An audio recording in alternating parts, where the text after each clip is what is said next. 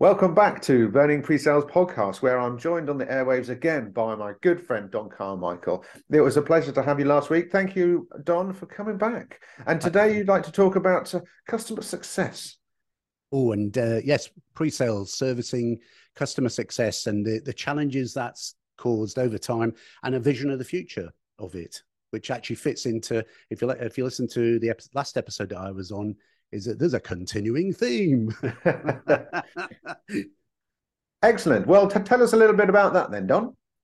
Okay, so first of all, place some history to this is that um, uh, it, hopefully most people will recognize that in the kind of SaaS and the consumption world, um, that actually the real money is obviously made after you've made the initial sale, and it's all about retention and expansion. That's the game. And I think there's some amazing figures. Was it 85, 86% of Salesforce's revenue is recurring revenue? So recurring as in every year, people or every month, people are kind of paying in, you know, they're, they're paying their whatever it is, $180 a month or whatever. I don't, I don't know.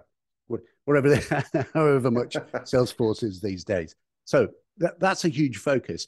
But for a long time now, there's been a huge challenge with how customer success work with pre-sales people. Um, I mean, I know lots of companies who've still got this massive challenge that customer success people who want to, they're trying to drive some expansion um, or even retention because you know if you haven't if you haven't been able to measure what the the delta is you know what the baseline um kind of you know value uh, proposition was um, and where you needed it to kind of move to, what the outcomes were. If you haven't been able to prove that you've actually be, been able to do that, and um, you know, some customers, you know, buyers will come back and say, "Well, hold on a minute, you know, we're paying this amount per month or per year, but we haven't create, you know, you haven't delivered what you said you were going to deliver."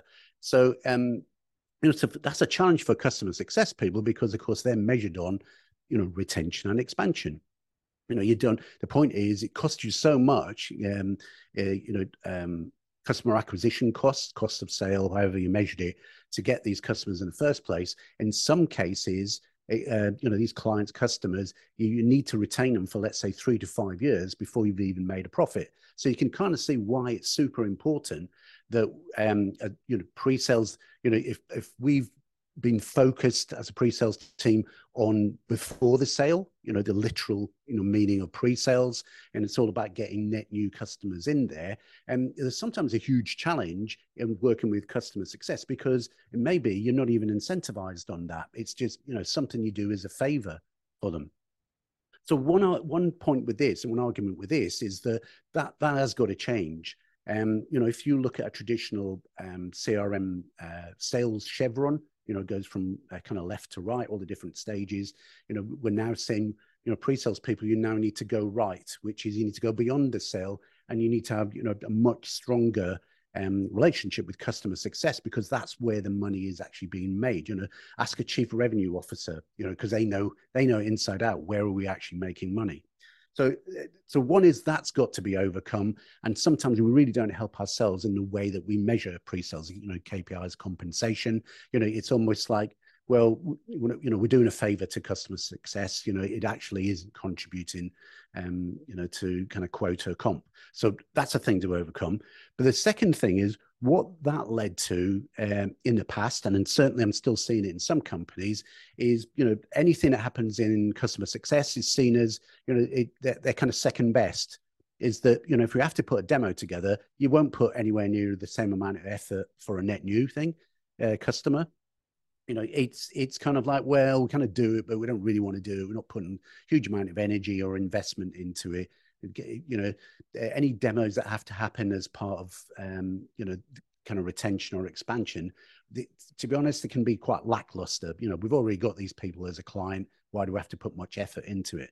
Um, but uh, you know, customer success people, the same as um, net new salespeople, they know that um, you know, especially for an expansion, you know, demonstrations and being able to see, you know, what this new functionality is, and you know, buyers are still in buyer mode, aren't they? You know, they're still mm. buyers, whether it's later on in the cycle, you know, from net new or whether they're an existing client. It, they're still buying. We shouldn't imagine that they're going to change the, their behavior in any way and how they go about buying. So, so much, um, so yeah. much. So, and what's great then is that you see a lot of people um, I think the shift right of pre-sales means that there's no option but to concentrate on the value delivered exactly rather than just the features in the in in the box um, and customer success teams that win and I happen to know one very closely. Shout out to my my, my CS brethren. Um, they uh, really focus on helping customers with business change, and business change happens continually. Absolutely. So, extending on from the argument or, or you know proposition I made in the previous one about um, are we seeing the end of live demos? The um, you know that tends to also happen in the customer success arena. You know, if you go for an expansion, customer success people, like salespeople, understand that buyers want to have demos you know they um, and that's a challenge for us to put the investment in to do that so again this is going to be another world where if you are doing live demos at the moment is that that this has got to change into kind of video to kind of fit into uh, the how the buyer bought in the first place but also how you know the buyer enablement world how buyers kind of think. They want to self-consume some of this and then probably in a live setting ask questions you know perhaps you know challenge some of the things they saw in the video um, and you know, and maybe our skill set in a live setting goes is more about consulting, more about advising, and objection handling. You know, rather than and you know, and our knowledge, using our knowledge of case studies, you know, uh, driving value-driven stories. It's more about that than where we put the mouse and where to click and what features and functions there are. All of that is kind of moved into video, and buyers, if that's how it worked as part of the original buying process will expect it to work that way. They, they kind of kind of would wonder why why we're doing a live demo now. Um, and also, of course, live demos aren't scalable. And if we're measuring pre-sales people in in the wrong way, you know, from a customer success person's perspective, the argument we made before there, you know, we can't afford to put that much effort into it.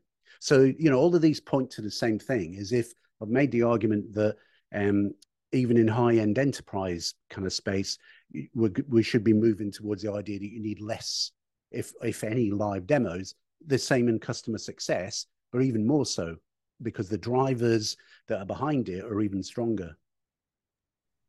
Well, I mean, I I, I couldn't agree more, and I'm looking forward to your demo fest session, Don. I mean, I think it's going to be fascinating. I can't. There'll be a lot of chat in um, in in response to these ideas. And I think we very much welcome it. We're seeing a, a lot of change, and I think there's some very brave companies that are stepping forwards into this bold new world. And there's some that aren't. And I think over the next year, not even over the next few years, I think over the next year, we will see that make or break processes across across the land. So yeah. it's I an absolutely fascinating area there's a whole load of things that, that we do and we get involved in that need to be constantly challenged. I mean, you know, maybe at, at some future kind of burning pre-sales thing, we should have a have a go at uh, proof of concepts and proof of value because yes. the more you talk to people about those, you you kind of beg the question, why are you doing this? And sometimes the answer is because that's the way that we sell. Go, well, you know, or it's driven by the buyer's perception of risk, which is well, I think this sounds really risky. I think we're going to need a, you know, a, some kind of proof of concept here to prove mm. that this is actually going to work for us. Well, you know, in the buyer enablement world, that's a failure because you didn't anticipate that they would perceive risk in that way. And, the, and you should have prepared for that with content, yes, case studies, you know, perhaps references, you know, certainly video content that goes, this isn't a risk. We've done it before. Here's where we've done mm. it. You know, here's some people you can speak to. Um, and I think it's our job to educate the buyers as well, because many of them will be doing some of these things because that's apparently how you're meant to do it. Yeah. Some will ask for a POC because they've been told that that they should by maybe someone who isn't involved in it and, and doesn't realize the reality of it. So um, it's definitely our job to help them with these things, and so we can.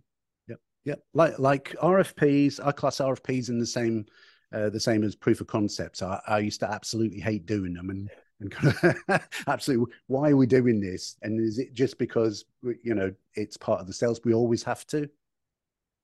Well, I love the amount of questions that come out of this. We will have to get you back on, Don. It is always uh, it's always fascinating discussing these topics with you, whether it's on burning pre-sales, whether it's on two pre-sales in a pod, or any other places across the internet you can hear. And now, if you are watching on Spotify, see us. Um, so, thank you for coming on, Don. And we look Thank forward to inviting you back on very, very soon indeed. Thank you so much for the opportunity, Mark. It's been brilliant. Thank you. Super. Cheers. Bye bye. Bye.